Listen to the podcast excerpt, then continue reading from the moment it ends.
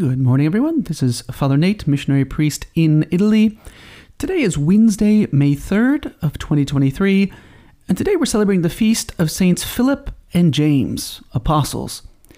Today's gospel is proper to the day, and it's taken from John's Gospel, chapter 14, verses 6 through 14.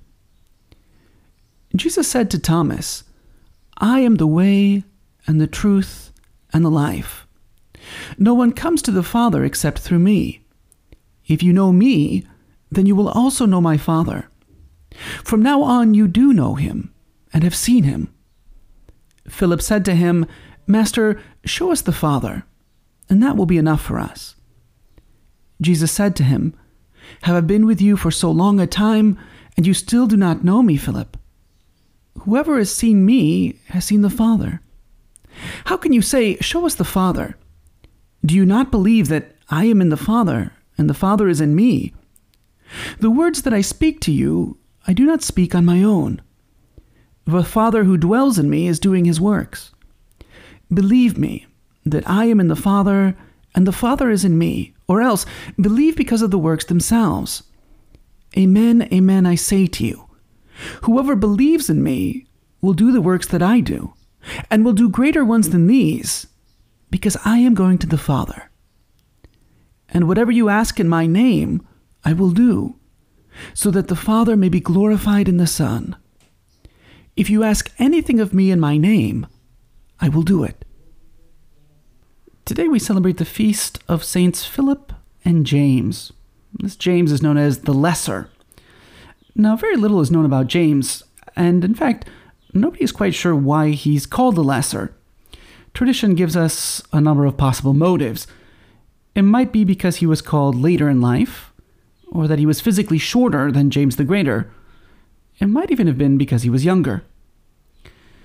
Now, whatever the reason might be for the name, it seems that both of today's saints are perhaps less important or less prominent than the other disciples. For instance, very little is known about Philip, except that he preached the good news in what is now Greece, Syria, and Turkey, and he was certainly martyred. Likewise, it seems that our James, for whatever reason he is called the Lesser, is also less in the sense of being less important than James the Greater. James the Greater, we recall, was privileged to witness the raising of Jairus' daughter. And James the Lesser was probably hanging out outside the house, surprised to be see everyone coming outside once Jesus kicked them out of the room. We know that James the Greater was at the Transfiguration, James the Lesser was probably left in the city, maybe wishing he could go and climb up that mountain. St. James the Greater was near Jesus during the agony in Gethsemane.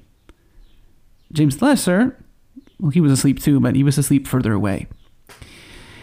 And yet, even if our saints are perhaps less important or prominent, that doesn't mean that they were any less loved by God, or that they didn't need to try to become holy.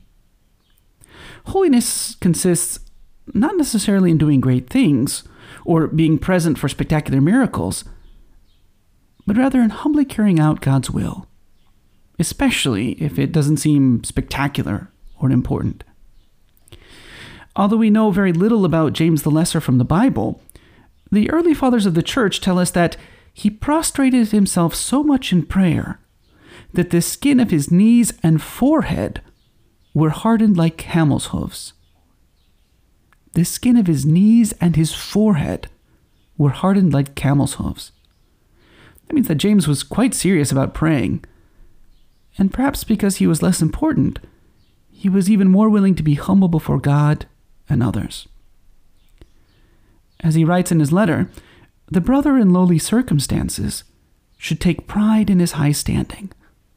That is, in his high standing as an adopted son of God, someone called to greatness and to holiness.